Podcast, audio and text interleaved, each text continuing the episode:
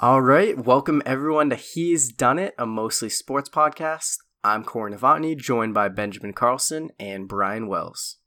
This episode is our Super Bowl 53 special. We will be talking exclusively about the big game as we break down the Patriots' 13 to 3 win over the Rams and the lasting legacies of Tom Brady, Bill Belichick, and the New England dynasty. In addition to all the football talk, we'll give our take on the Maroon 5 and Travis Scott halftime show and count down our favorite commercials from Sunday night in today's top 5. He's done it!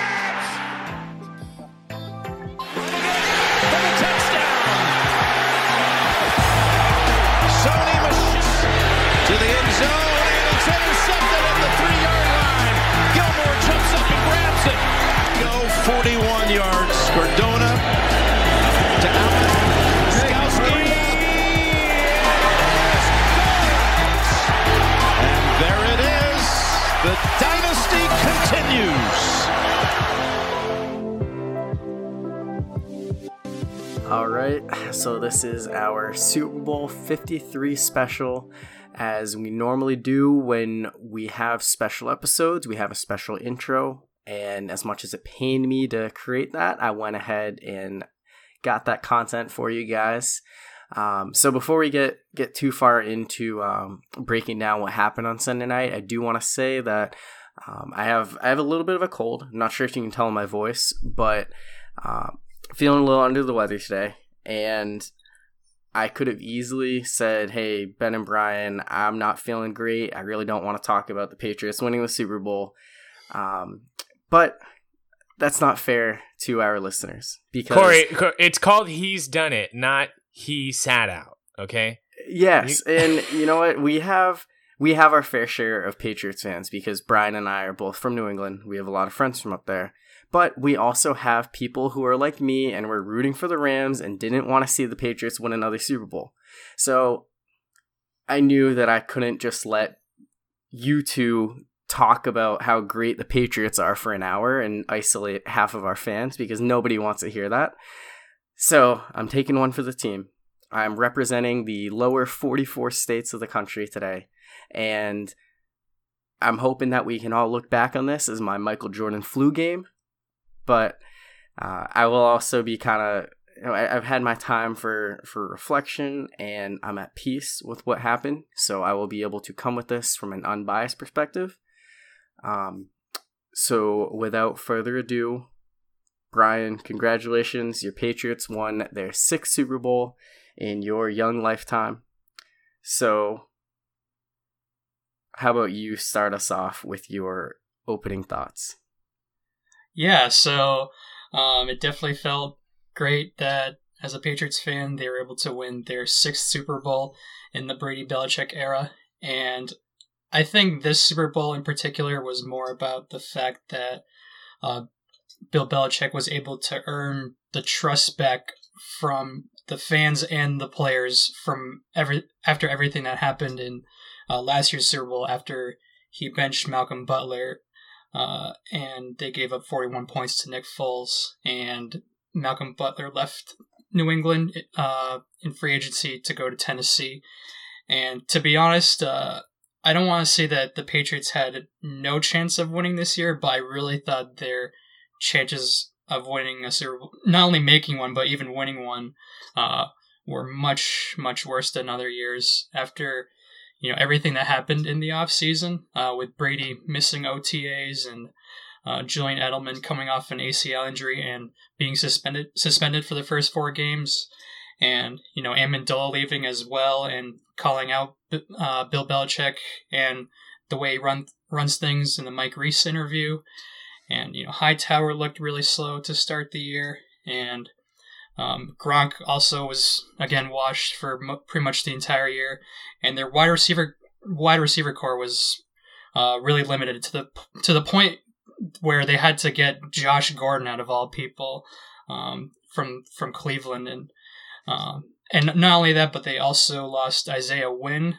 their first round pick. Well, they had two first round picks. One was Sony Michel, who did was terrific in the postseason, six touchdowns. Uh, but yeah, they also lost Isaiah Wynn to a torn Achilles in the preseason, and so, and not only that, but they also went 11 and five uh, during the regular season, and which is the first time that they even had five losses um, in probably nine or ten years, and they all came on the road against mostly bad teams other than Pittsburgh. So, um, so they really didn't look good in the regular season, and they really didn't look. They really weren't battle tested throughout the year. I mean, they did play KC uh, in a close game at home, and they beat Minnesota or limited them limited them to ten points, but they they still had some really bad losses on their resume throughout the regular season. So I uh, really did not like their chances entering uh, the postseason, but I'm obviously glad that I was wrong and they came out on top once again. Uh, my only regret is I didn't pick them to win it going into the postseason because, of course, they won after looking inept all year. It's Brady and Belichick, dude. They're the definition of like defying the odds and uh, winning when people say they can't. Also, winning when people say they definitely can. But this was uh, Brady definitely came through on the whole like people don't think we can win it, and then they won the whole thing. His Instagram posts are so cheeky, dude. I, I'm really glad I don't hate Tom Brady because if I if I did, those would be really difficult to watch because he is an absolute savage on those uh like he just like gives it the soft smile him and gronk they're like oh did we win a super bowl was that us Yeah, this was one of the more masterful, not just uh, Super Bowl performances, but postseason runs um, of Bill Belichick, Tom Brady, and the this Patriots team in yes, recent years. Yes, because in the past, every time they've won it, they've been the you know number one seed. They, I think they had one year where they were the two seed, but they were always they would beat a bad team in the divisional round. They would uh, hold off a team that they're better than, um, albeit slightly at home in the AFC Championship, and then from there it's just a matter of do they beat the NFC team in the Super Bowl. Uh, but this year they, I was counting them out. Uh, I think that this one stings a little differently for me as someone who was rooting against them uh, than some of the the past few Super Bowl victories, just because while the other ones uh, it was a case of the team they they beat snatched defeat from the jaws of victory. This was one where the Patriots totally outplayed all three teams that they they met in the postseason, um, destroying the Los Angeles Chargers at home, going into Kansas City, and while it went to overtime, that was a game where the Patriots were in control most of the way, uh, and fourth quarter, Patrick Mahomes stepped up and did what he had done all season long, but it was it was too little, too late um, before Brady let him down in overtime. And I know that he didn't play great in the Super Bowl, but you can't uh, take away what he did in the two games to get them there. And that, that defensive performance is arguably the greatest Super Bowl defensive performance ever because you held a, a Rams team that scored 32 points per game in the regular season to three points, none in the first half. How does that even happen? Uh, so a just all around great performance. And that is something that I I can acknowledge. Uh, I feel like in the Super Bowl, um, it was a competitive game, but I never thought that the Rams were really going to make uh, a move in that fourth quarter. I mean, there was that one play where Brandin Cooks almost had the touchdown, but Jason McCourty uh, ended up stripping the ball at the last second for uh, leading it to an incomplete pass, and and then middle of the fourth quarter, Brady leads them the Patriots on a drive, and then Sony Michel gets that one yard touchdown, and then uh, and then Jared Goff was a disaster uh, on that on that next drive, throwing that awful pass right to Gilmore's hands uh, to pretty much pretty much seal the deal.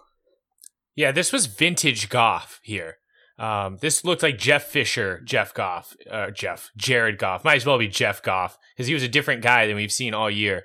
And uh, it was for me as a Niners fan, this was really refreshing because the Rams looked super unbeatable, and the I'm sure the narrative eh, had this been a shootout, had the Rams won this game, would be are the Rams the next dynasty? You know, they dethroned the Patriots. They've got a young quarterback, a young running back, a young head coach. Could this be the next? You know, uh, Patriots in the in LA, but I'm re- uh, first off, I'm really glad that didn't happen.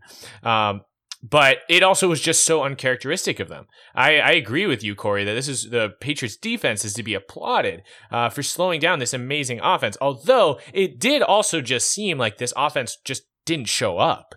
Like the fact that Todd Gurley barely got in the game uh, really surprised me.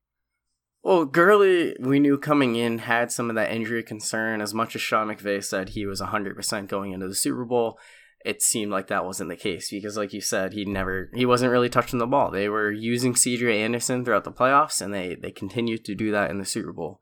Uh, and it's it's just like the Rams defense. Yeah, they gave up 13 points, but if you told anyone going into the game that the Rams would only allow 13 points, everyone would think that they would win in a blowout. And at Wade Phillips came in, and that was something that I know that we we touched upon last episode. That he knew he knows how to stop the Patriots. Uh, that is something that he he was able to do when he was a defensive coordinator in Denver, and that was something that he was able to do in LA. They did give up that one fourth quarter scoring drive, but when you hold that team a little bit of bendo break, but even then, like they didn't run a red zone play until the fourth quarter they they came up and made that big interception and they they forced a mid field goal. They were forcing a lot of Ryan Allen punts. That Rams defense was phenomenal. But yeah. as you said, Jared Goff just looking like that Goff that couldn't win a game his rookie year, and I know that he and uh, the rest of that offense is going to look back and regret this one for a long time. I feel like the Rams really never made adjustments entering the second half. And I think it's also pretty obvious that Belichick uh, beat McVay in the, the coaching matchup. And for anyone who hasn't seen the video of the two of them talking uh, in pregame before the start of the Super Bowl, like McVay came up to Belichick and was like, "Oh man, you're you're so awesome! Like you're the best." And then Belichick's like, "Yeah, that's great. Yep, thanks, appreciate it. You know, good luck." And you could just tell that hearing in, hearing that uh, you know pregame uh, you know thing with between the two of them, you could tell that McVay was just totally uh, totally nervous about the game, and Belichick was just treating it like it was just another game. And um, you know, Belichick has talked about with his players uh, in one of his favorite books, uh, The Art of War. He has a sign in uh, around uh, Gillette Stadium or in the locker rooms that says uh, "Every battle is won before it is fought," and I feel like in that game, even though it was three to three entering the fourth quarter, I I feel like uh, the Patriots, you know, had them right where they wanted them the entire time. Yeah, I think the Art of War is Sun Tzu, right? Is that yeah, great, great correct. reference yeah, there. Sun Tzu. Yeah, I like that. Um, yeah, I mean, just just on paper, um, you would think that the coaching legend Bill Belichick would be able to handle. How old is Sean McVay? He's 19, I think. I think. He just turned 33 last Ac- week. According to Guillermo on Jimmy Kimmel, yeah, he's under 21. yeah. so it's, uh, I mean, that, that definitely that had, like, the Patriots definitely had experience on their side, although you wouldn't know it looking at Sean McVay that he's so young, uh, looking at what he's done this season. He had a couple of questionable things uh, throughout the regular season, but for the most part, he's been his team is dominant. Uh, so, I mean, what that leads me to is um, the expectations for this game versus what we got. I think a lot of people expected this to be a massive shootout and to be a, a really entertaining Super Bowl. I put air quotes around that because that's um, it's an opinion whether you, you think was entertaining or not. What did you guys think of this game? Did you think it was boring or did you think it was a good Super Bowl? Well, I think it was uh, one of the lowest rated Super Bowls in probably I think ten or fifteen years. And yeah, they said the I lowest part, rated since two thousand seven. Yeah, and I think yes, part of it was because it was a little bit boring. Even Jim Nantz brought that up while broadcasting the game, and I also think it's just because people are tired of the Patriots, and I also think it's because the Rams were in the Super Bowl and not the Saints. Mm-hmm. And I feel like even though LA is a bigger market, I, I feel like the game would have been a little bit more popular if the Saints were it, and with the Brady Brees matchup. Okay, a couple of things. New Orleans yeah, was actually boycotting. Yes, the, the that, that's part of it. New Orleans, twenty six percent after like fifty three percent last year. Yeah, oh so they basically halved it. Yeah, which is which is a level of petty that I aspire to. So like my hat is off to the people of New Orleans for not watching the Super Bowl. But also LA is still not like the home of the Rams yet, in my opinion. They still have, I, th- I think, one of the weaker fan bases in the NFL, just based on a the apathy of LA sports fans. Uh, maybe that's a little bit too mean for I don't really know the LA sports fan base, but they seem to be somewhat apathetic, despite the fact that they have so many teams. Uh, and B, they're still kind of new there. You know, they they just came back, so. Um, that probably had something to do with it. I think also the Patriots being in another Super Bowl is probably a big reason. Um, but getting back to whether or not this game was entertaining, um, low scoring game, not a lot of action, not even a touchdown until the fourth quarter. Um, I think that it, for a game to be entertaining, you have to look at you have to look at it from a uh, a holistic perspective. Like you have to see, look at the game in its entirety and decide uh, if it was a good game or not. And I any game for me that first off, it's a Super Bowl. I'm a big football fan. It's going to be entertaining when everything is on the line on every play. Okay, even though they're not scoring every play, you're like, oh man, like if they don't score here, you know that like every play matters.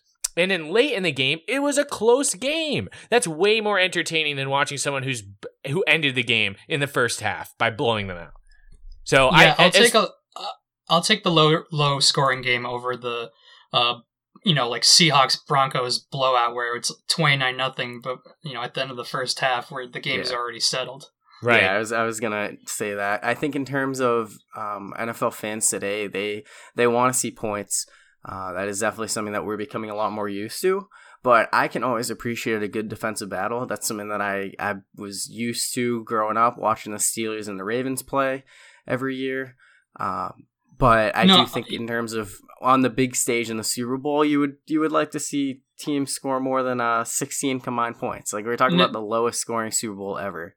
No, yeah, I'm totally with you. Like, um, I'm not a huge fan of the you know 13 to three game either, but I don't need the 54-51 no. Rams Chiefs game either. Like, uh, Super Bowl 49 me, went. Oh no, go ahead, go ahead. Well, the, the, for me, a low scoring Super Bowl gives me faith in the like future of the NFL because this season for the first time ever I was like wow the rule changes really are changing the game. We saw score totals like you wouldn't believe. Like average teams are now putting up points that you know 10 years ago would have been seen as like a playoff contender kind of uh, output for points you know? We've got people breaking records.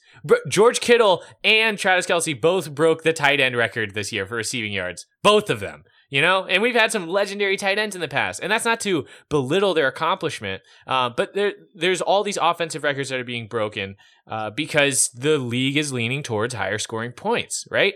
But i don't want defense to stop being a part of the game. So when you have two of the best offenses in the league going going at it in the most important game of the season, it, it restores a little bit of faith for me in uh, the balance of the NFL rulebook to see it be possible for those two teams to only score 16 total points. There's an, a level of unpredictability that I like to have in my football games, especially the Super Bowl. I definitely agree that um, there should be a good balance of both offense, good offense and good defense. And I think people, I think everyone was surprised that there was only 16 points scored in the game when you have two of probably the best coaches, arguably the best coaches in the league, especially McVay has a great offensive, great offensive mind he is. Well, yeah, all phases of the game, people. Special teams played a big part in this game, and I mainly am talking about the punting. Um, I was going to say Ryan Allen. He was probably the if it wasn't Julian Edelman for MVP, I would pick the punter. I, yes. Ryan Allen had some great punts in that game. So did John, Johnny Hekker. Johnny yeah. Hekker broke. I think he broke the record, sixty-five record. yard in the sixty-five yard punt in the Super Bowl. Yeah, right? hey, let's That's... not leave out Matthew Slater, who had a couple of good. Uh, you know, he went and collected the ball. That was pretty good. So, unfortunately, there's no special team Hall of Fame because he would be a first ballot Hall of Famer for sure. It's um, it, uh, honestly, it's it's I don't know. It's one of those like real like football nerd kind of games where you're like, oh, dude, like Johnny Hekker is actually that actually was me at the Super Bowl party I was at. I was like, Johnny Hekker's actually a really good punter. Like he's probably the best punter in the league for my money. Like, well, I, and like after saying that, having him break the record, I was like, see, I told you guys, like he's a really good punter. You know, he's not only a good punter, but he can play quarterback a little bit too. Yeah, that's true. I guess along those lines. So the Rams punted nine times. And yeah, like you said, Johnny Hekker is a great punter, but they have been known for years as being a team who can uh, they'll try these fake punt plays and it just it blows my mind i know that they were a lot of times facing like fourth and seven and longer they didn't have a ton of fourth and twos but it i just don't understand how you can consistently just punt the ball off when you when you're in the super bowl you're on the biggest stage your offense needs a spark and they don't even try a single trick play on those punts and i get that a lot of times they were backed up and if they didn't get it they would have really put themselves in a bad position but I it just I don't know. I, I feel like Sean McVay was he, he was maybe they just afraid. ran the punt the fake punts too many times to the point where everyone just expects it. Everyone, yeah, sure, maybe the commentators um, I, certainly did. There's a couple times where they're like, "Oh, it might be a fake," because they had one that was like questionable. I'm trying to remember when it was, but it was like, "Will they fake it here or not?" And I think they ended up taking a delay a game and then punting it. I'm trying to remember, but either way, I, I don't know if you could take your hottest player out of the game when he when Johnny Hekker was making these amazing punts. You know, go with what's working. yeah. Um. All right. I guess so. To to move on from the recap. So at this point, the legacies for Tom Brady, Bill Belichick have more or less been cemented when they got their fifth Super Bowl title together. The sixth, to me, that that's the the icing on the cake, the final nail in the coffin. If it wasn't already there, um, they're the the greatest to do it. And when I when I say that, I think Bill Belichick is he's the greatest and the best. Now Tom Brady has never been the most most like all around talent, but when you talk about what he's able to accomplish in the postseason with that that clutch factor that he has, uh, being able to take what the defense gives him and produce, uh, even at the age of 41 years old, and there's no no signs to say that he's me slowing down. Uh, I don't know how you can argue that he's not the greatest quarterback of all time. So yeah, I think that Brady has already solidified uh, himself as the you know the goat greatest quarterback of all time. Um, you know, probably two or three years ago. Um, but and I've always been on the Brady side when it comes to Brady versus Belichick debate in terms of like who's the one that has mattered more to the franchise, especially after the loss last year to the Eagles. But I think in this game, Belichick definitely uh, moved up in term in that debate on who's the one who's made the bigger impact. And I just think it's just really scary for the league if for the Patriots to have all the issues that they had in the offseason and the regular season, and they they still came out uh, the ones on top. So I don't. So I'm not sure if there's anyone that could stop him if Belichick's going to coach the way um, he has throughout the season, and um, and if Brady can, you know, you know, not fall off a quote unquote fall off a cliff like Max Kellerman has said numerous times. Yeah, I mean, I don't know. It's so tough. Um, at one point, I was kind of hoping that we would see both of them in the league, but not on the same team, Belichick and Brady. You know, there were times where it's like back when Jimmy Garoppolo was still on the Patriots, people were like, "Oh, moving on from Brady, you know, Brady to the Browns confirmed," kind of thing. But um, I don't think we're ever going to get that. So unless Bill Belichick continues to coach once Brady retires, uh, it'll be really hard to define what the true secret to this dynasty has been. I, I don't think that anyone's going to question that they're both great, though. Um, I, and I think at this point, they've probably both cemented their status as the greatest to ever do it at their jobs. Um, Brady, I mean, he's really, like you said, he was already the GOAT two years ago, two, three years ago. I mean, three seasons ago. And uh, Belichick six Lombardis, like that's insane. So I, uh, I mean, at this point, because there was a time where I was a Patriots hater, at least like in the postseason, because I didn't want them to pass the 49ers in like greatness. Um, at, first off, now they have an extra Super Bowl more than them, but what really mattered to me more was the Joe Montana comparison, because Joe Montana four Super Bowls undefeated in the Super Bowl, which is something he has on Brady, has on Brady, I would say, because n- losing the Super Bowl means you made it to the Super Bowl. Joe Montana just lost more play, like he lost more leading up to it, right? So it's not, I don't think it's really something to brag about. Um, Joe Montana is still an amazing quarterback, but I think you have to give the goat to Brady uh, with two extra rings on him. So uh, I'm just at this point, I'm just happy to witness greatness. Yeah, so I I know that you can kind of look back, and I, I've always done this. You can look back at some of their wins, like the over Seattle. If Marshawn Lynch was handed the ball, and Atlanta blowing a, a 25 point lead like that, and their offense just not being able to do anything um, in the, the fourth quarter of that game when they needed to just kick a field goal to win it. Um, even going back, you had uh, the Rams, the the greatest show on turf, only coming out scoring 17 points, and uh, in Carolina, you had uh, some clock management, a kickoff go out of bounds that basically was the reason why Vinatieri's kick sent uh, gave them a win instead of sending it to overtime. But at the same time, the the Patriots are a crazy David Tyree catch and a an improbable Wes Welker drop away from two more Super Bowl wins and the Eagles last year. There, there's a lot of things you can point to with like the whole Malcolm Butler situation, uh, a couple of controversial touchdowns. So I think that the, the way you look at it, you he can be six and three with you know, just as close to, to 10 and 0 as he is to 0 and, 0 and 8, 0 and 9. Um, so I, I, based on that, I don't think that you can kind of knock some of his wins just knowing how close he was to have even more than that. Now, I have always hated both Brady and Belichick pretty equally, but I think in recent years I've been a little more pro Belichick is the the, the big guy. Um, just because I know like Patriots fans, like Brian said, they, they all love Brady. Uh, and I don't want to use that six letter word that triggers Patriots fans to describe Brady because I can't imagine that the Patriots would have won six Super Bowls with Drew Bledsoe, Matt Cassel, Jimmy Garoppolo, whoever you want to throw in there during that time. Uh, but I, I, do think that these are two guys that really need to be together. Uh, and I think that they wouldn't be where they are without each other. And we came close to having them break up last offseason, but they decided to stick around and they went on to win a Super Bowl. And I just, I don't see the two of them in a situation where the, the parting is not retirement and uh, just a send off versus a, a bad breakup like it looked like was possible. Yep. Yeah. there's no, there's really not much else to add. You said everything there. All right. Uh, so we did kind of touch on this. So Julian Edelman won Super Bowl MVP. What are your guys' thoughts on him winning MVP?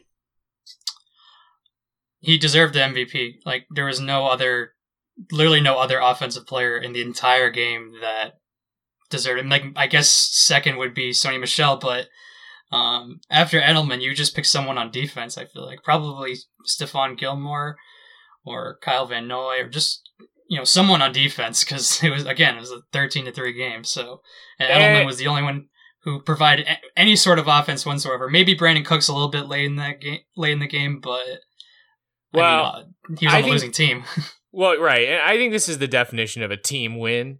I think that the Patriots had to do well in all phases of the game to squeak this one out. And I think giving the MVP to anybody uh, elevates their contribution to this win to a higher status than I think it deserves. Like, I don't think anybody necessarily was the MVP of this game. Uh, that being said, Julian Edelman did more than pull his own weight. And um, it's nice to see him get the MVP. He's a, a guy who's done a lot for the Patriots, uh, especially in the postseason. So it I don't know. I, I, personally, I think it should have been Stephon Gilmore because I'm a Gamecock stan, and I uh, think that that pick was really the thing that sealed it. Uh, because it looked like the Rams were kind of rolling at that point. If the Rams get into the end zone there, who knows where this game would have gone? And uh, but it does make sense to give the guy who caught the ball ten times. He was very much a uh, important part of the motor that was running this team. Yeah, so I know that Edelman was half of the Patriots offense, but they only scored 13 points. I don't I don't understand how you don't give it to a guy on the defensive side of the ball outside of saying this is just an all around team effort, like you said. Uh, I do think Stephon Gilmore was probably more deserving. Um, and then Dont'a Hightower Dont'a had a couple Hightower, sacks. He could have gotten it. Jason McCourty had that big breakup. I think there were a lot of guys on the offensive side of the ball that I would have rather given it to. It was like Edelman, yeah, he had 10 catches for 141 yards, but he didn't even score the touchdown. Sony Michel did. So I don't know. It, it feels like a weird MVP to me. Uh, I, I- would I I, would personally give it to Gilmore as well. But I think the last three Patriots Super Bowl wins, I could make a case for someone else instead of the the actual winner. In Super Bowl forty nine, I I think if you know if I had a choice, I think I would have picked Edelman, um, being amazing on that last drive and catching the game winning touchdown. And then in Super Bowl fifty one, I definitely think it should have gone to James White catching fourteen passes, three touchdowns, a two point conversion, over hundred receiving yards, and like he was basically the entire offense in that comeback, along with along with some clutch catches from Edelman and Amendola and Hogan and Malcolm Mitchell and so on.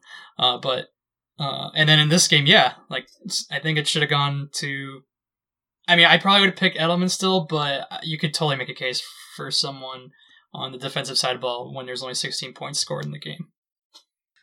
Yeah, and that, that's a big part. It feels weird that the lowest scoring Super Bowl ever had an offensive MVP. That's yeah, but at the same time, it's hard to just pinpoint one guy on defense who did it all. Like you ever see? I mean, obviously you've seen it where uh, the defense gets a turnover and then they run into the end zone and take a group photo. That's because yeah, like every def- single time there's a turnover this season. they have overdone it. They have overdone it, but it's because the guy who got the turnover knows he didn't earn it himself. It's a team effort. Your defense has to be a unit uh, in a way that is different from your offense. Like your offense can be like good all the way like all the way across, but you can also have a really good quarterback, a good O line, and a dominant wide receiver, and take it down the field with just those guys. And the tight end and the, the other wide receivers can contribute a little bit less, uh, and so it's easier to point out the guys that are more valuable when it's a defensive effort like this, and there's not a guy who's racking up five sacks or a guy who has multiple interceptions, multiple pass breakups, or you know a pick six. Uh, it's harder to pick them out. So I, I I just stand by my original statement that. None of these guys deserve the MVP. It was a true team win. Give the MVP to just like the defense as a unit. They have given it to past uh, pl- players on defense before. I, you know, Von Miller won it a few years ago with Denver, and Malcolm Smith won it with Seattle with um, all the tackles he had and the pick six, and then uh, I think Ray Lewis won his first the Super Bowl MVP when they won the f- the Yeah. first Super Bowl it with the Ravens, not the second oh, in one where he retired. 2000, yeah. Yeah, Dexter Not the one- Jackson was in 2002. and I was just about to say that one too. Dexter Jackson with the Bucks as well. So I mean, yeah, there have There been have been whole defensive lot of players that have won. Super Bowl MVPs. Well, it helps if you score a touchdown on defense. That's like a really good way to be like, Yeah. look, I individually did a lot for this defense. Um, Mm-hmm. so, but I think what we're getting to is does this uh, make Julian Edelman a Hall of Famer? Which I think is a uh, interesting question. should, do you want me to start, Corey? yeah, go, go ahead, Brian. I'll, I'll Okay. give you a chance. So I would say no, but do I think he deserves consideration? Yes. Um, and you know, thinking about this question on whether he's a Hall of Famer or not, the best argument I could come up with was uh, Wes Welker's production, and uh, I'm sure you guys know who Wes Welker is, but for anyone who does, any of the listeners who don't know who he is, uh, he was a long-time slot receiver uh, before Julian Edelman with the Patriots, uh, and he's probably the all-time leading uh, receiver for uh, in terms of Tom Brady's targets. Uh, and he was a multiple Pro Bowler, multiple All Pros, and I don't think Edelman is. I think he's only had one year where he's had more than hundred uh, receptions, and so so in the in terms of the regular season, Wes Welker has uh, definitely been the better player. But of course, in the postseason, which matters so much more, Edelman is the one who's come through um, with the Super Bowl MVP just recently, and you know Wes Welker being known for the guy who dropped the, potentially the game sealing uh, catch in Super Bowl Forty Six versus the Giants, and so so he has so yeah Edelman has the postseason success, but I think for someone to be a Hall of Famer, you need to have the full body of work. So I think that he needs to play at least. I would say a couple more seasons before we can really, you know, know for sure that he's a Hall of Famer or not. Yeah, all of Edelman's accolades are in the playoffs. Uh, the Super Bowl MVP now is the the final touch to that. Um, he's second all time in postseason catches, only to Jerry Rice. But in the regular season, no no Pro Bowls, no no All Pro selections. Mm-hmm. He was I think he's 148th in catches, 248th in yards. He he doesn't have that full body of work like you said, and he does have that PED suspension. I knew you were gonna. I was just about to bring that up. I knew you were yeah. gonna bring that up.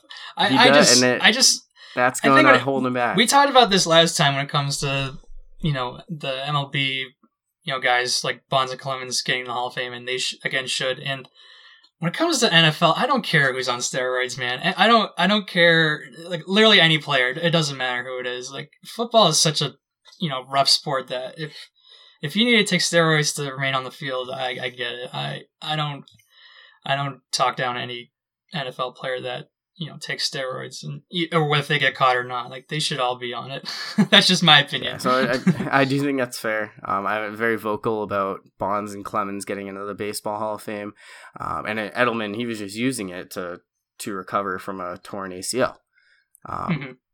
It, there's no suggestion that he's been on I, throughout I, his career. I, I hated I hated reading that article like yesterday from US or yesterday or today from USA Today saying that oh Edelman didn't even deserve to play in this game. Like what a load of. uh, I'm not gonna. I, I don't want to be the first person to swear on this podcast, so gonna, you guys can fill in the blank there. Well, I don't know. Julian Edelman, like we said, all his accolades are in the postseason, but the postseason is where legends are made. That's where you get remembered is by performing well in the postseason. And uh, I mean, it's up to the Hall of Fame to decide what they value more. But I think in a league where we basically decide that any season that doesn't end in a championship is essentially a failure, uh, then we have to consider the achievements of those who don't fail. Julian Edelman has three Super Bowl rings, dude. That's insane. That is so like three, many great players make it through their entire career without getting even one. And to, to have the MVP trophy proves that he was at least a contributor. Uh, if you look at his other stat lines uh, in Super Bowls, he's always been part of the reason why they win. He's not just riding Brady's coattails. He is a reliable, his, um, in, in his three Super Bowls, he's gone nine for 109 yards and one touchdown, five for 87 yards, and 10 for 141 and uh, zero. So he's been a contributor. Uh, zero meaning zero touchdowns in this most recent MVP performance. But he's been a like a contributor on a team that does the whole thing that you're meant to do when you set off on an NFL season. So he is going to get the knock on the fact that he's well, maybe not the fact, but people will say that he's a system guy and not, and he wouldn't have the same. And you know, people are probably right. Yeah, he yeah. wouldn't like very likely would not have the same production especially postseason wise if he was on other teams. Yeah, but there's other guys on the team who don't do that. You know, mm-hmm. Julian Edelman finds a way at least to separate himself from his peers, and um, I don't know. I, I sound like I'm really like going really hard on this. I think that his regular season st- stats uh, and just how far he behind he is uh, behind some of the other guys who might uh, need some Hall of Fame consideration, uh, just based off of stats alone, probably uh, makes it harder for him to get in. But it's the, the I think the NFL is focuses so hard on the postseason, especially the Super Bowl, that has he played himself into uh, MVP? I'm sorry, uh, Hall of Fame consideration. I think he has consideration. I'm not going to call him like a first ballot guy, and I don't think he's done either. Yeah, he definitely deserves consideration. But yeah, if he were to retire now, would he get in the Hall, Hall of Fame? No, it's like if it's between him and Wes Welker, like no, like Wes Welker doesn't deserve to be in the Hall of Fame, but Edelman definitely deserves the consideration, and a lot of it, of course, is because of his postseason success. Yeah, consideration, sure. Uh, is Derek Fisher a Hall of Famer? He won five titles with the Lakers. He had some good playoff experiences. Like I think Edelman is a product of the team he was on, getting to play with a legendary quarterback in Tom Brady. He had he was on a team that had tons of weapons and he was never the number one. Yeah, he would come up with a lot of catches in some of the, the Super Bowls. But when you're talking about some of the other guys like Rob Gronkowski, James White, 14 catches against Atlanta, uh, I, I just think that he's he's been the, the product of his surroundings to put up the, the numbers he has. And while you can't necessarily overlook a guy who is now has a Super Bowl MVP, is a three time Super Bowl champion, he doesn't have anything in the regular season to really warrant a uh, true Hall of Fame bid, in my opinion.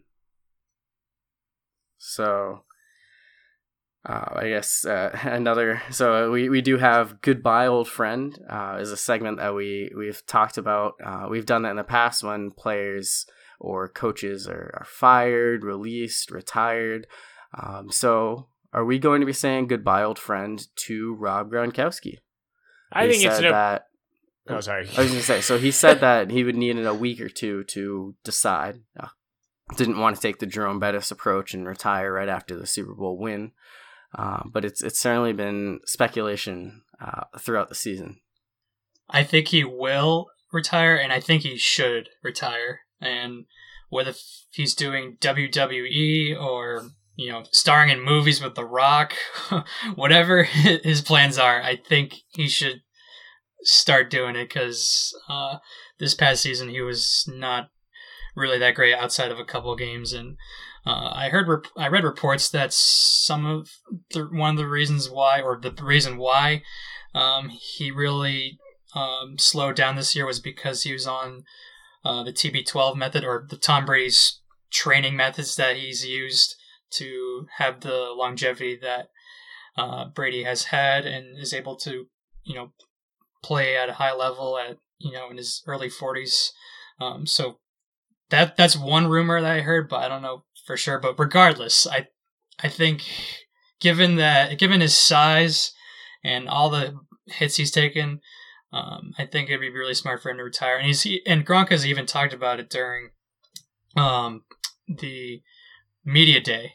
Like he, he talked about it a lot with reporters on what it's like to take all those hits. He even um, said that like you know people outside of football like they don't really understand the having to take you know you know all dozens and dozens of blows to the head or the knees or or, or the chest or, or shoulders wherever and then to take all those blows and then to come back the next day and practice and you know and do it all over again and and for you know a long period of time so my guess is that he will and i my opinion he should retire Yeah, Gronk's had an amazing career. He's uh he's at one point or for actually a few years he was by far the most dominant tight end in football. Um, and the fact that he's gotten so many injuries is a tragedy because uh, at some point you got to start thinking about your life after football and whether or not you want to cripple yourself. Um, and this is a perfect opportunity for him to ride off into the sunset. He's won three rings and uh, he I mean, he scored 79 touchdowns. That's nothing to sneeze at. Um, so he, I I think at this point is a perfect time to say, I've done it, the three peat, and I'm out. I have time to go eat some some freaking Tide Pods and not have to worry about drug tests. he has nothing more to accomplish at this point. Three time Super Bowl champion.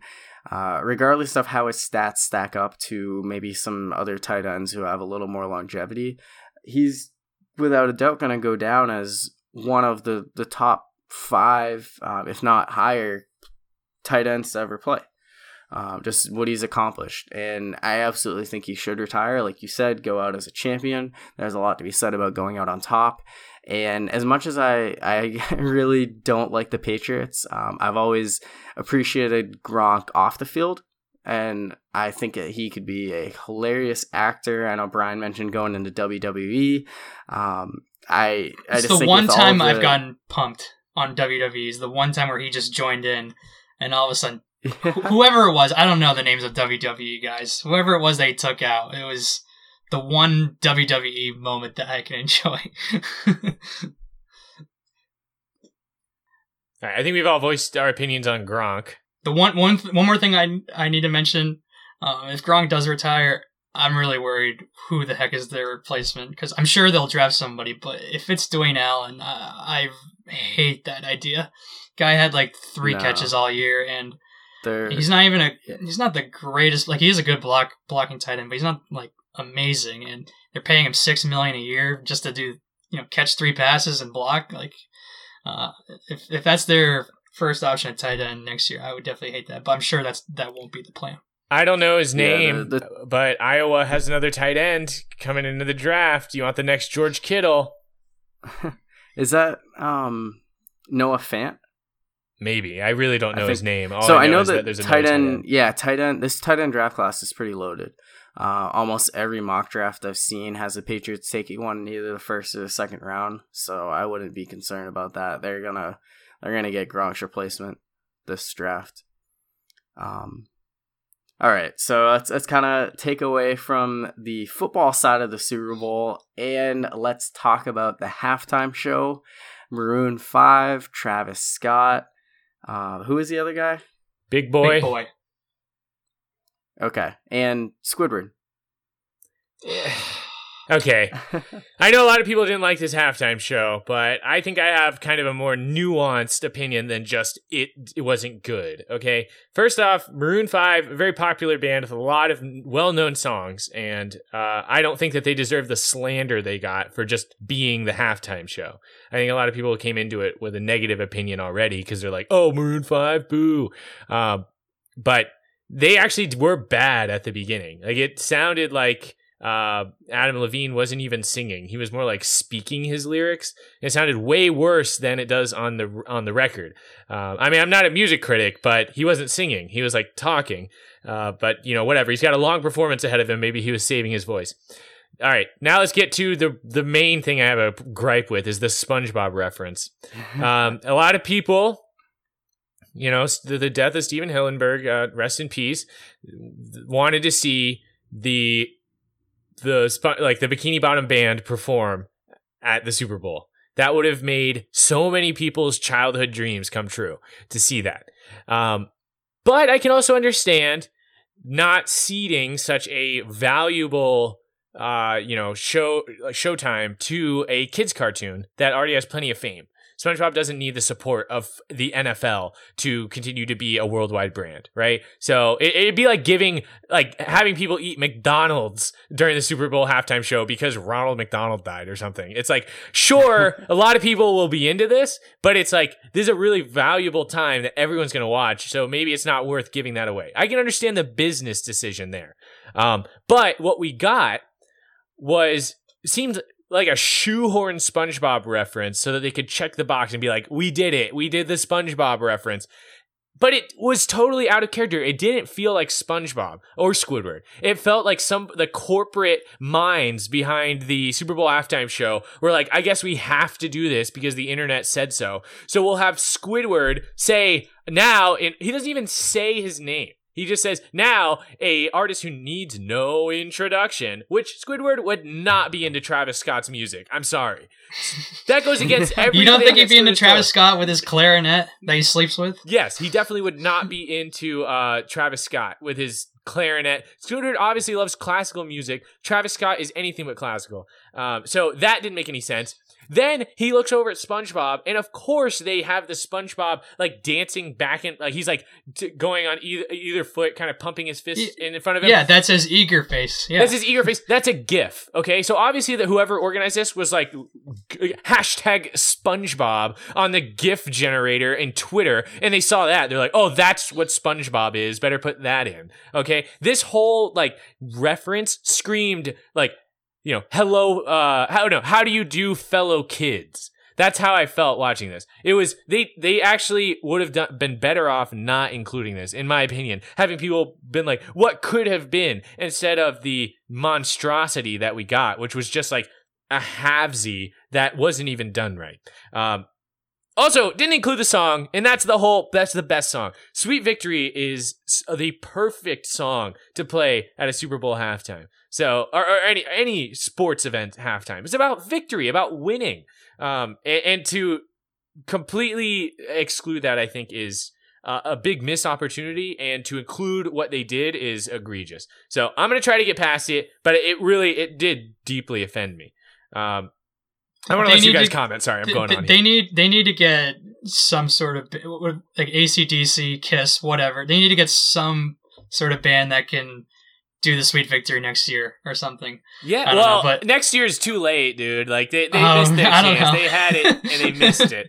Um, I mean, maybe they could do like a redemption thing and be like, "Hey, Atlanta really screwed it up last year, so we're gonna do su- like s- sweet victory here." But honestly, I think that this was the chance. Okay, just not to get hung up on that. Travis Scott coming in, that was like a cool effect. But um, I mean, do you guys listen to Travis Scott, No. Corey? I do a little bit. Yeah, I mean, so I I think Sicko Mode is a fun song. Um, yeah, I, I wouldn't call myself a huge Travis Scott fan, but I I do have like songs like Goosebumps, uh, those that I, I do have regularly listened to in in recent times. So, anyways, I, I listen to Travis Scott a good bit. I like his music. Um, but I came to this same realization when I went to Austin City Limits earlier this year. He's not that good live. Travis Scott's voice is very computer processed when he makes his music, and it's what makes it part of why it's so good. He has these really uh, unique sounds that he makes, like uh, it's kind of like Kanye West level of production quality. It's really nice. It's I respect him as an artist, but he's just not as good live, and he wasn't that good at the Super Bowl. Sicko Mode didn't sound like Sicko Mode. I mean, obviously you could tell it was the same song, but it was like uh, it was Travis Scott like trying to belt out his part, um, and it just doesn't sound the same. So again, it was another example of like not sounding as good as the record. Um, and it, Sicko Mode is like good because of the production quality. It's because it gets you hype, not because it's necessarily saying things that are like super deep. Dude, li- look up the lyrics to Sicko Mode. It's actually really deep. but but you know what I'm saying. So I, Travis Scott coming like already had a bad taste in my mouth because of the bad SpongeBob reference, and then having him come in and not be that good live wasn't that great. Big Boi shows up. And while I'm not a huge Big Boi fan, I know that Atlanta is a musical, like it's a very musical city. They um, rep their own artists really hard. They um, they really rep the city really hard. So I thought it was appropriate that they had Big Boi show up and do his thing for the city of Atlanta. That's good. And then after that, I think Maroon 5 finished the show stronger than they started. Adam Levine was actually singing, which is why he's a star. That We're not a fan of him be- specifically because of his tattoos. It's because he's a good singer. Um, and also the drones were cool too in the background. Uh, so I think it ended stronger than it started. But overall, a pretty disappointing halftime show. So yeah, to give my thoughts, I'm not going to talk about the SpongeBob stuff because uh, Ben explained everything perfectly there. So for Maroon Five, yeah, um, like you said the beginning, uh, he was basically just talking. He wasn't even singing, and I'm glad that uh, Maroon Five played "She Will Be Loved." That's definitely my favorite Maroon Five song. But it was it was a little bit better. Like it got like you said, it got stronger towards the end, but it wasn't. It really wasn't that great, and they didn't play. Uh, they didn't play one more night. They didn't play animals.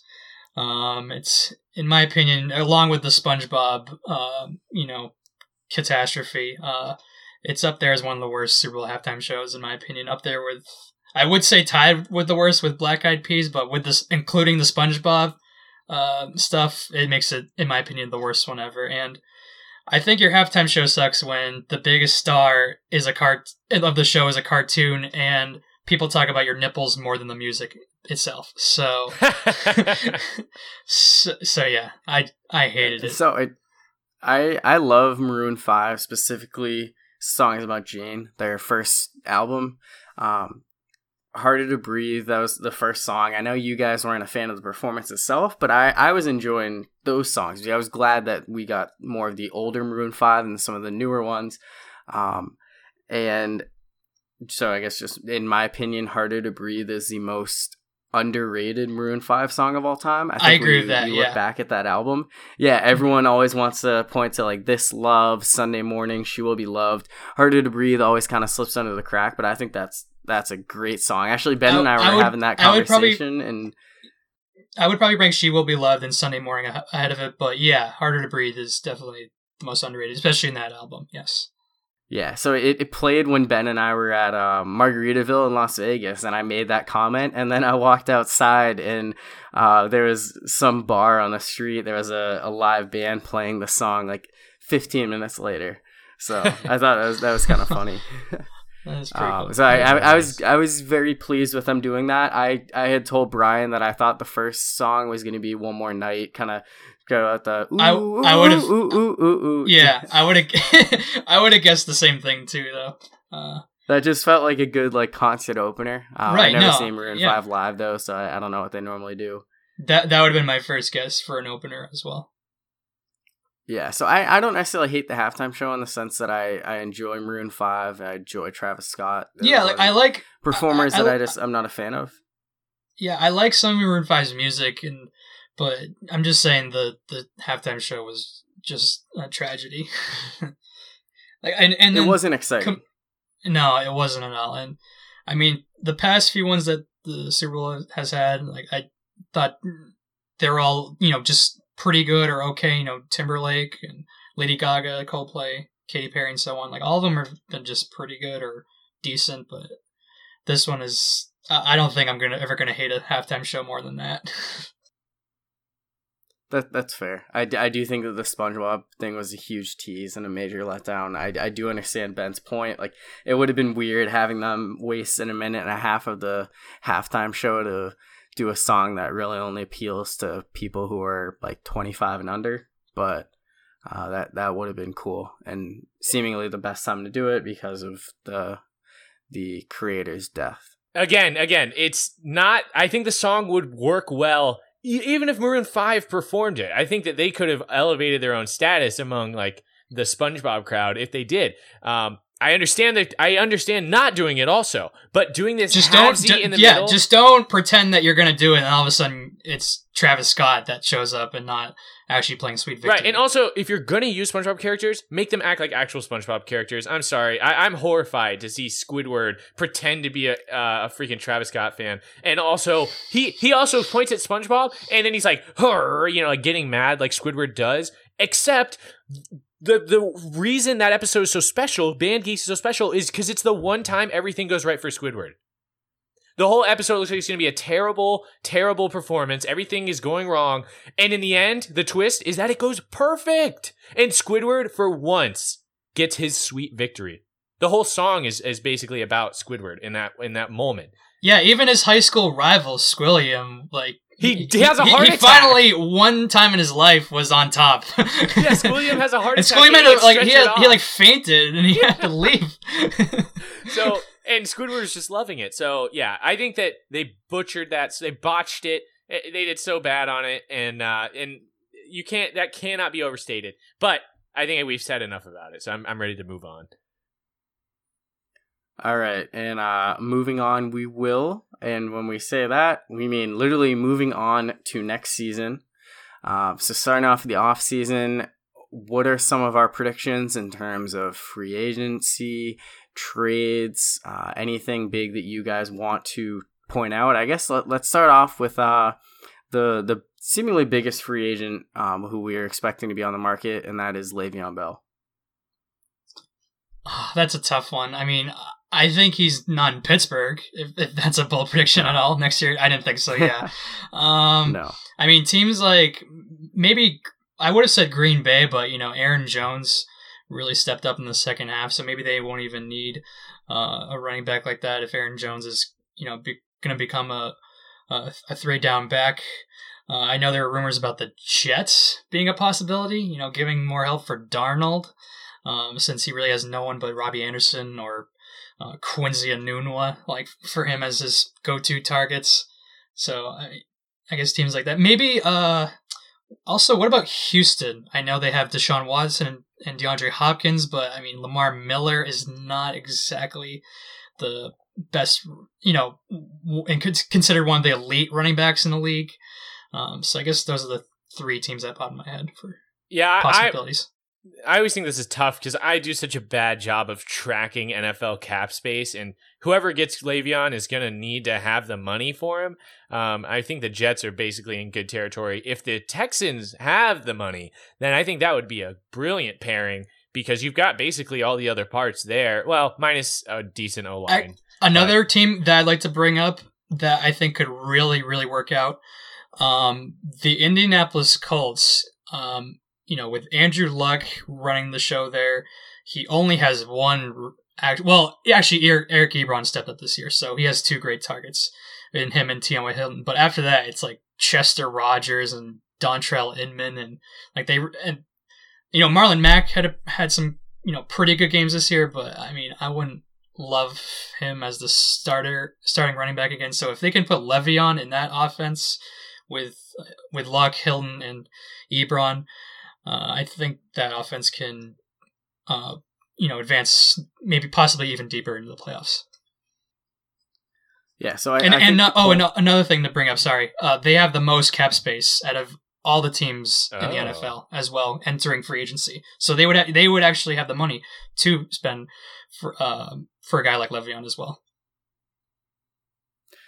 I, I do think the Colts and the Texans are two teams to watch out for. Uh, my personal prediction is that he's end up on the Jets because I think they're going to be willing to um, give him the the most money. But I I don't know. I I'm really curious to see if owners are going to try to make an example out of Bell. Um, and what he did sitting out and not give him that kind of money. But when you're talking to a player of his caliber, I I just don't see that happening because someone's gonna want to uh, make that bold move, go out and get this uh, one of, if not the best running backs in the league. Uh, I do think he needs to go somewhere with a solid offensive line. So I don't know if Houston is that place, uh, but it would make. I do think he could be a star with the Colts and the Jets. Uh, that would just be he's he wants the most money, and that's all he cares about. So Nick Foles, Super Bowl MVP, guided the Eagles to an improbable playoff berth and victory. Who will he be quarterbacking in 2019? Uh, Well, well, hold Uh, on. Before oh. we predict that, so Mhm. what's his current situation? Didn't he just decline uh, the option or something? yeah, he declined. He voided the option. Right. Okay, so what does that mean? Because I heard he was offered twenty million dollars and turned it down. Is that true? He had a $20 million option and he bought himself out. So the expectation is that the Eagles are going to put the franchise tag on him and attempt to trade him. But he is technically going to be a free agent. So the Eagles would need to put the franchise tag in order to retain his rights. So, I guess why wouldn't he? Does he expect to get more money on the open market, like a longer term deal? I guess. Well, I think that he would be able to. He would sign an extension wherever he gets traded to, even with the franchise tag. But yeah, I mean, that, I think that's part of his his plan. Is he doesn't want just that one year deal. He wants a long term commitment. I think one place that could work um, is Miami because Ryan Tannehill is no longer going to be the quarterback there anymore. He's going to be released um, once once they can release him.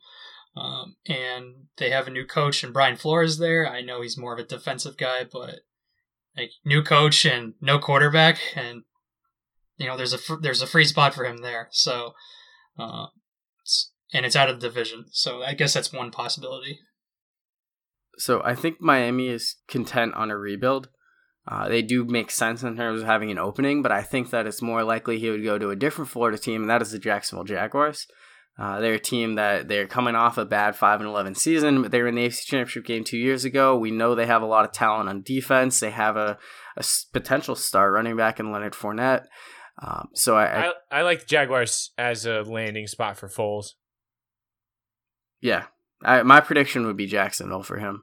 Um, I, I don't know. That was the other team I was going to bring Yeah. up. It- I think the if, Giants uh, would be if Bortles is not going to be the guy anymore. No, no, he's long gone. The Giants would be an interesting fit, but I think that the Eagles are going to franchise tag him so he doesn't end up with the Giants or maybe the I, Redskins. I was I was going to say the Giants, but I'm like, well, they're not going to just mm, send him to the you know same division team where they can face him twice a year. So I don't think they want to do that. no. They did trade uh, Donovan McNabb to Washington, but that was uh, different organization, different coach. So, all right. So next, Antonio Brown uh, currently has some some legal troubles going on right now. I don't know how that's going to affect him, but uh, he is. There is a, a police report. He is somewhat being investigated for a domestic dispute, um, but there is a, a thought that the Steelers are likely to trade him. So, do we think that'll happen, and where do we expect him to end up if it does? I'm I'm going to say yes, and I'm gonna say he. I'm gonna say yes, and I think he goes to Ben's team. I'm gonna say he goes to the Niners. Okay, and it all depends. I think the Niners are the obvious landing spot for Antonio Brown, pending this most recent development. Uh, the 49ers have shown a like no tolerance policy for domestic violence. Although what it sounds like happened today was what what I heard at least the last I heard was that some woman showed up at Antonio Brown's house and he was trying to make her leave but she wouldn't and he pushed her and she fell down. Um, Stand, sounds to me like Antonio Brown is like a stand your ground type guy, and he's just defending his territory. And uh, maybe this will get like blow over, and it won't be domestic violence. But if he gets in any sort of trouble, domestic violence wise, if this ends up being a whole thing, I think the Niners will turn and go. Antonio Brown isn't as young as he used to be. The 49ers might still be at least a year away. Um, and paying him top dollar is not going to happen if he's a liability which sucks, dude. Antonio Brown is amazing his whole career, and then he's in within arm's reach of the Niners. It's like, oh, sorry, I'm going to become a domestic abuser now. Whoops! It's like, dude, come on. How does this keep happening to us? Like so Aldon Smith, freaking. So I was just, I was just about to say. So the 49ers have no tolerance versus you know against guys with domestic violence issues. So you know guys like Aldon Smith, you know at airports with you know, that was a, getting that arrested at airports scare, and not uh, domestic. yeah, and and Reuben Foster, like whatever. You know, they've had numerous guys. That's the thing. Who have done and, much well, that, worse stuff. Well, that's the thing. At this point, the 49ers can't afford to waste any more time on these kind of guys. Like, if Antonio Brown's doing this before he even shows up, who knows what would happen when he'd show up into, like, the land that turns people into domestic abusers? I don't know. Like, uh, as far as a, as a, from a 49ers fan perspective, I don't want somebody who we're going to pay top dollar for who's going to get suspended um, and then not help us. We have a lot. We have some good things going for us. The last thing we need is an expensive problem. So it all depends on how this comes out. Reuben Foster should still be a 49er. Uh, the Redskins are going to play him. To, you know, the the league will probably still suspend him, but uh, from a um a actual legal standpoint, Reuben Foster did nothing wrong. So the Niners cut him based on like perceived slights as opposed to something he actually did wrong. And we lost out on a first rounder who's also a really good player. And he's injury prone, but I think there's more positives than negatives when it comes to Reuben Foster and football. Um, so if this thing blows over, I, yes, I agree. Antonio Brown to the Niners. So, as a Steelers fan, um, I I don't want them to lose both Bell and Brown because I know that's going to hurt their offense. But if he does get traded, I personally want him to go to Oakland, be- and in exchange they get one of the Raiders' three first round picks. Um, and I know if he were to go to San Francisco, it wouldn't be anything higher than the second, which is a, a high second or like the 35th pick or so. Um, but I I think from that perspective, if there's a possibility to get a first rounder for him, I would I would much rather the Steelers do that. I don't know how this domestic dispute thing is going to play into that though. I just think it'd be odd for the Raiders to get him if they trade Amari Cooper for a first round pick, and then all of a sudden they trade a first round pick for Antonio Brown. Like, why didn't you just keep Amari Cooper instead? Who knows, Jon Gruden? I'm not saying I'm not saying Amari Cooper is better than Antonio Brown. I'm just saying that like what like what's the plan here? Well, like, right. Has has there been talk of the Raiders trying to trade for Antonio Brown because that seems really against the whole long term strategy from Jon Gruden? I know that there has been some kind of potential uh, for them to be a landing spot. I don't know if the organization itself has come out and made any moves. Um, but it, it, to me, it, I, I do agree that it, it doesn't necessarily seem to fit that kind of timeline, but the Raiders have kind of been all over the place, and he would still be under contract for three years. I know that they're trying to be good when they're in Vegas in 2020, so I do think it's it would be not totally insane for them to make that move. Um, and Green Bay is another team that has two first round picks. They have the Saints 30, 30th overall pick. So uh, that that is another situation, and I, I would think that that would be a, a great fit for AB getting to play with Aaron Rodgers, uh, especially at this age in his career. But yeah, he would have Aaron Rodgers as his quarterback, and then he would be playing alongside Davante Adams um, as the other top receiver. And then if there are any domestic violence issues with Antonio Brown, I don't think he would be violent in a place like Green Bay where it's just all about football and cheese. So There's not, yeah, there's no way. Um, that that town, if he punched somebody, they'd punch him back. They're tough, you know, up in Wisconsin. I, I know we'll, we'll be talking about NFL free agency again in future podcasts, but let's go ahead and give our way too early Super Bowl predictions for next year in Miami. So I can start us off.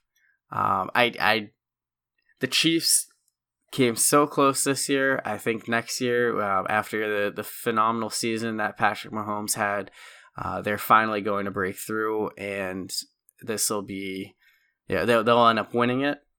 On the NFC side, I think it's kind of easy to go and point to like the Saints, um, but after their past two years of heartbreak, I don't know if that third time is a charm or if they're never going to be able to recover from those. Um, I I think if I had to give some sleeper picks, part of me wants to go with the Vikings, but they let me down this past year when I said that they would win the Super Bowl, didn't make the playoffs. And another team that I'm kind of looking toward, the Dallas Cowboys. They went seven and two after acquiring Amari Cooper. Uh, I think that given a full season, the expectation is that the Eagles are going to be good again, but Carson Wentz, uh, we still don't know what we're gonna see from him with a, a full season post torn ACL. The Redskins, I don't know who their quarterback's gonna be. Same with the Giants. So I think the Cowboys, uh, I like them to repeat as NFC's champs and be even better. Um, potential Super Bowl pick. I don't want to pick them and be held to them all year, but I will throw them out there now. And if it happens, we can look back on this. Yeah, my uh, my predictions are simple. I think the Colts are going to take uh, a huge step forward after taking a, a massive step uh, forward this year, and they are going to represent the AFC against the Jimmy Garoppolo led 49ers, um, who are going to have a similar resurgence next season. And uh, obviously, the Niners will win. I feel like it'd be really, really stupid of me to just not pick the Patriots after every all the crap that's happened this year, and they still win. Yep. Um, I mean, it is just a super early prediction, so I can always just change my mind. Um, I'm gonna go. I'm gonna say the Chiefs make the Super Bowl in, in the AFC. Like you said, Corey, Patrick Mahomes is uh, taking over the league, and I think super early prediction. I'll say he wins MVP again. I don't think it's a bold prediction, but uh, I I don't see who anyone else as of now, of course, that can dethrone him uh, as the MVP of the league. Um, so I'll have the Chiefs in the AFC, and then in the NFC, I'm gonna, I'll go Chiefs Saints. I'll say I'll say Chiefs win the Super Bowl, and Saints have like another heartbreaking loss where first year it's in the divisional round versus you know Minnesota in the last ten seconds, and then of course they had the heartbreak um, with the penalty or no call, and uh, I'm going to say they lose on another heartbreaking, you know, blown call or blown play by a long, like Tyreek touchdown with 10 seconds left. Worst take I saw on Super Bowl Sunday was somebody tweeted, um, Drew Brees is just Trent Dilfer with more garbage time yards. Uh, I, I, well, in terms of the garbage time, I mean, the the fact that he plays in the Superdome and historically he's had a horrible defense, um, he does rack up the garbage time yards. Yes, Uh, but, but he's not like- Trent Dilfer. He's not Trent. No, That's, that's what people say though, because he's got the same amount of rings and the same amount of MVPs. That was his other argument. Mean- wait, MV. Oh, oh, right, zero. yeah, because Drew Brees is criminally uh, gone without the MVP. Um, but anyway, sorry that I'm getting us off track. Let's keep this moving. All right. Uh, so let, let's wrap things up uh, by moving on to our top five. And as you said, it is all things Super Bowl. So we will continue uh, our Super Bowl talk and we will count down our favorite commercials from Super Bowl 40, 53 in today's top five. Not two, not three, not four. Top five, top five, top five. All right. So I'll go ahead and lead us off on this one. Uh, at number five, I have the Stella Artois commercial, also known as Stella Artois, as Jeff Bridges pronounced it.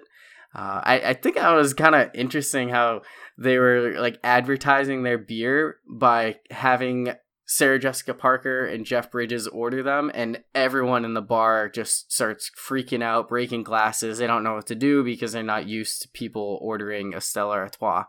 Um, but I, I, I, also thought it was interesting that the the most interesting man in the world, as he used to be, um, for Dos Equis was in the commercial, and he said, "Oh, that's an interesting choice." When Jeff Bridges ordered the Stella Artois.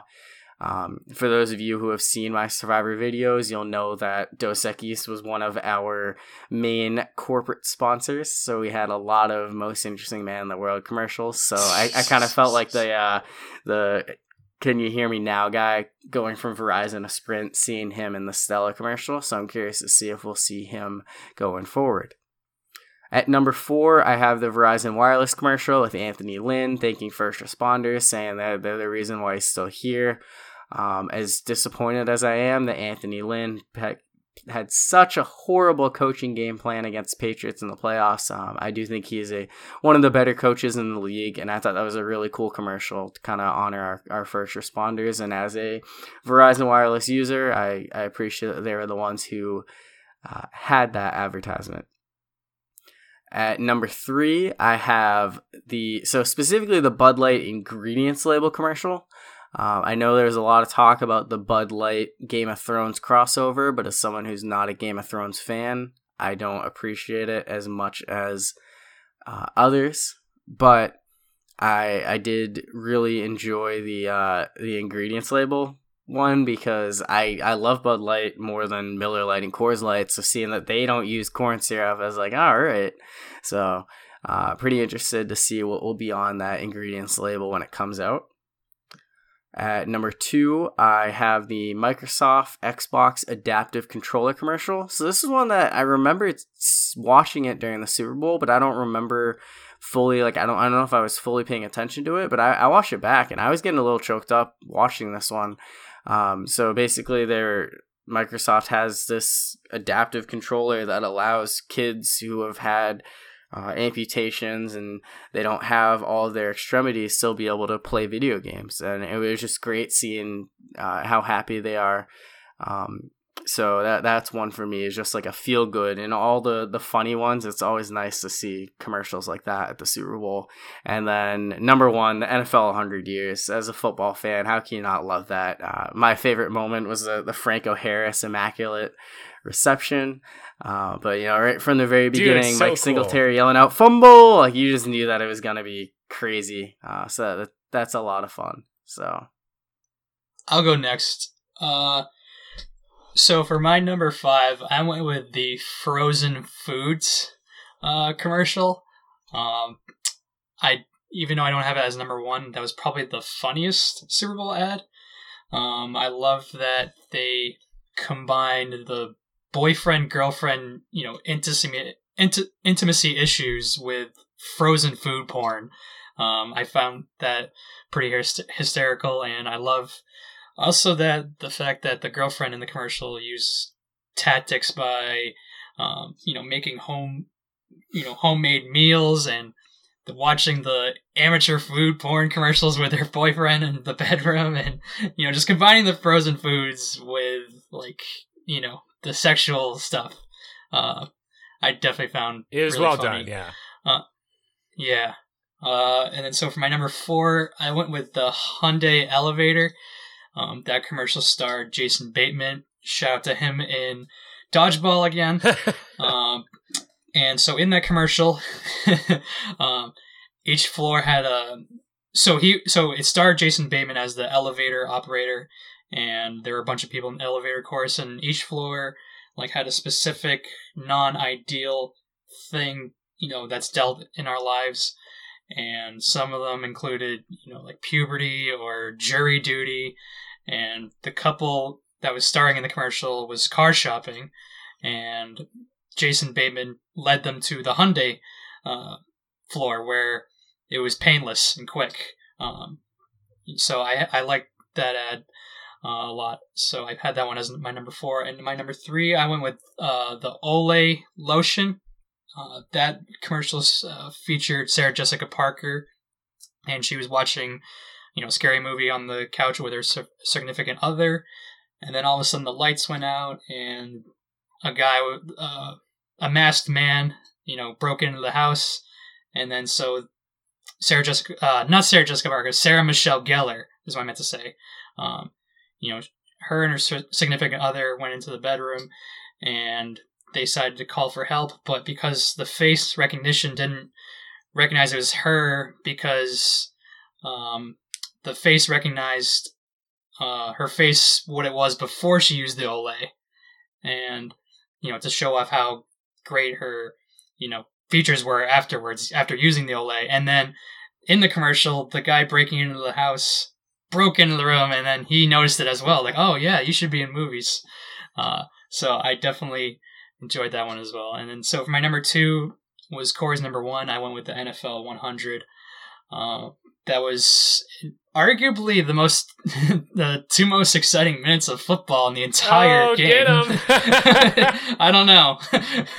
That's kind of a shot, no? Uh, but yeah, uh, it's obviously kicking off a formal party, kicking off the hundredth season of the NFL, and at the formal party, of course, it showed all the current NFL stars and the Hall of Famers and they picked the perfect guy, Marshawn Lynch, to be the one next to the cake and then reaching over to just get one lick of the cake and then all of a sudden the football falls down and instead of just enjoying, you know, the formal party and just watching Roger Goodell going on with his speech, everyone goes for the football course. And then like you said, Corey, I enjoyed um, like the Franco Harris catch at the legs and then, you know, Pat Mahomes uh, the no look pass and the Odell one hander. So it even showed off all the players' skills and moments in the commercial as well. And even and of course, shout out to Brady with the five rings and then just dropping it in Baker Mayfield's hands. I I like that as well. Uh, and then for my number one, I went with the Alexa, and I'm sure everyone knows who she is. She's the you know the robot that's in everyone's kitchen that the CIA is spying on all of us.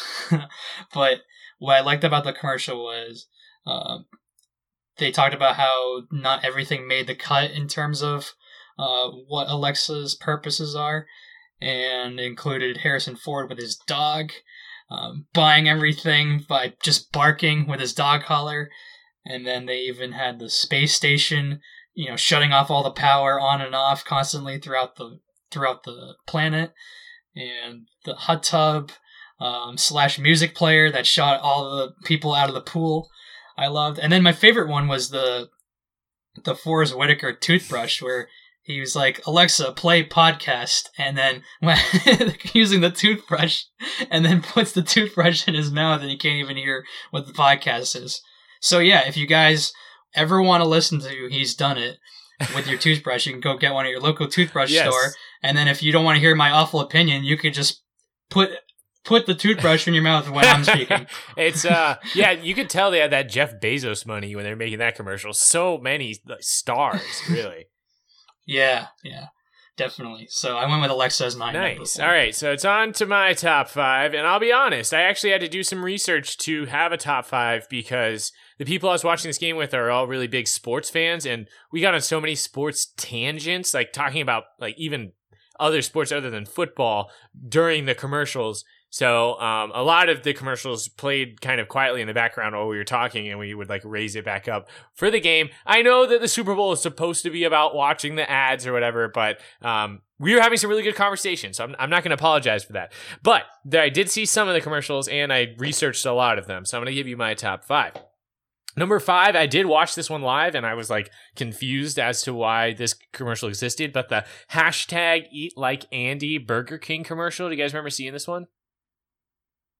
I do remember. So apparently, this is a scene from a Andy Warhol uh, like art project he did. He made like a video and and this they recontextualized it to be a Burger King ad. He originally was just doing it as like an ex, like some way to express like American culture. Like I don't really know that much about Andy Warhol really, but this commercial made me go look him up and it stuck with me and that's effective marketing right there. In a world where everyone is going to the extreme like do you remember that commercial with the it was with bo jackson he's holding a mermaid who's playing the keytar and there was like a a horse with wings? I don't even remember what it was i think it was sprint commercial. But i was like ugh okay there's no creativity there. They're like look how random we're being right? And that's not that's not an effective way to advertise anymore. I think that there was an era of like who's the most random in the super bowl but i think that's past. We're tired of that. This is a i think a creative departure from that to recontextualize something that was made in the 60s eh, without editing it making it into a burger king ad which i think was pretty cool. Uh, moving forward number four was the chance the rapper doritos commercial with the backstreet boys. And uh, i love chance the rapper. I love the backstreet boys and this was a good pairing. And i like doritos too. And like chance the rapper wrote some original like lyrics for this commercial and they're hot just like the spicy hot Doritos he's advertising for. So I thought that that went over really well. Okay, I need you guys to uh, uh, hear me on this next one because um, the Michelob Ultra commercial. Do you guys know what ASMR is? No. No. Brian doesn't. Corey, no. No. Do you guys don't know at all? Uh, Okay, so but do you remember that commercial where the uh, Michelob bottle? She was like, like the rim of it. She was like rubbing it against the table, and then she like clicked her fingers on the side of the bottle. Do you remember what the, the, what that is? Do you remember seeing that? yeah, I, rem- I remember the commercial. Okay, because I you remember the commercial, okay? Because I bet it's probably pretty for, uh, forgettable if you're not an ASMR fan. Um, I guess I don't want to. I don't even know what it stands for ASMR, but basically ASMR is like this type of video where um, pe- people do like satisfying like sounds and uh, like hand movements and speech patterns. Like a lot of it is done whispering. So a lot of ASMR videos are just people whispering into their microphone and they get really high quality microphones to do this whispering. And basically what it does is it's a ASMR stands for like automatic sensory meridian response, I think. I'm not sure that it's something like that. But anyways, it's like a tingling sensation that happens in the back of your head. I know it sounds fake. And to people that don't experience it, it might as well be fake. But for people who experience it, it's very real. And this is something that I discovered in myself when I was young. Like I started getting into like I was watching Bob Ross paint.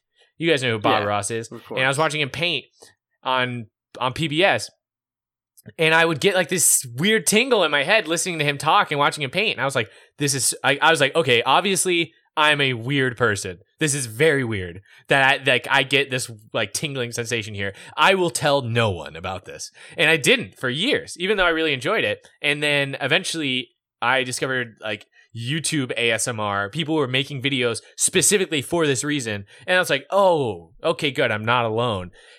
But it was still something weird to bring up um, and it, like to tell people about. But the fact that we have a Michelob Ultra Super Bowl ad that is specifically targeted towards ASMR like people, we've made it, baby. I feel fully heard. I, I feel seen uh, with my ASMR identity. So um, I thought n- the commercial itself, I think, is kind of pandering to ASMR people, honestly. And uh, I don't. It wasn't even that good of ASMR, but the fact that it's so public to be even in a Super Bowl commercial, I think, is uh, we've come a long way from being a secret ASMR enjoyer to Super Bowl ads. So. Uh, shout out to all my ASMR fans. Hey, if you enjoy ASMR, tweet at uh, He's Done It Pod and let us know because we're out here and we see you, baby. Okay, moving forward. Number two, Bud Light medieval ads. They did a few, um, and I think they're all solid. I think Bud Light stands head and shoulders above the other uh, like cheap beers, um, and they and they were like destroying those cheap beers, especially with the um, delivering the corn syrup commercial. Like Bud Light I mean, I, I, I think Bud Light started this because they knew they'd win it, but there's been a long time where beer co- companies basically were like, we are not going to tell people what's in this beer because they're going to stop drinking it. Beer is really not good for you.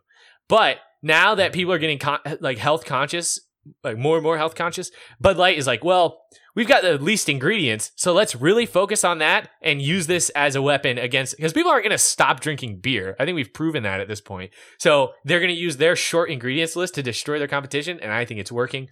On top of that, they're great. They had the corn syrup one, the bowl cut one, and uh, where they're like giving everybody the friar cut. Did you guys see that one? The where it's bald on the top and then it's a bowl cut around.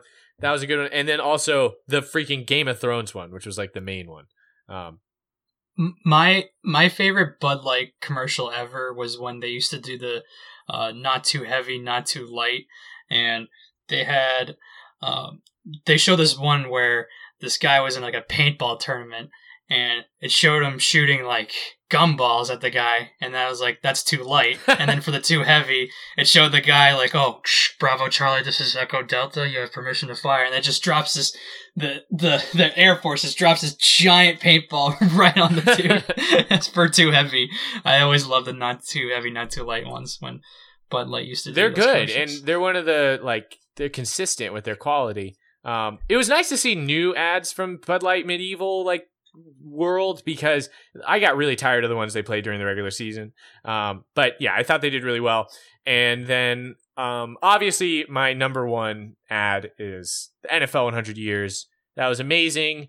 Um, and my I, we've already harped on that, so I, I, agree with everything you guys have said. My favorite part was Joe Montana denying Michael Irvin the pass uh, and saying "not not today, cowboy," and throwing it at Jerry Rice. Although very unrealistically, he was picked off um, by, by Deion, Deion Sanders, Sanders, his own team. Well, his is not teammate because Deion joined the Niners later, but former or fellow former 49er Deion Sanders. So, uh, but we've said enough about that. I also think it's a great ad. Oh, actually, no, there's one more thing I have to say is um, at the end of the commercial, I was actually a little bit, um, I was like, oh, here they come with like the women can play football too thing by handing the football to like unidentified girl at the end because it's like, oh, look, girls and football too. But then I did some research and found out that it's not just some girl. Do you guys know who it is? No, I was wondering that. No, no. It's no. Sam Gordon. Do you guys remember Sam Gordon? The little girl who just would dominate like the boys in Pee Wee football. She was like a running back. Oh, there were like do, highlights yeah. of her when she was younger. Yeah, I do remember. And her. apparently, there's a whole there's a whole thing with her and her dad like starting up all girls football leagues, like youth football leagues, which I think is really cool as far as like diversity goes and including people in it. But I think they can't like it's just unfortunate that we're in an era that the NFL I think is in decline with like especially not wanting your kids to play because of like brain damage. but I still think that it's cool that they included her because Sam Gordon I think is well known enough in the league that they're like, you know, you get to be here with these legends. So yeah, that's why. Well, that's not the reason it's my number one, but that wraps up my number one, the NFL 100 commercial, which we all loved.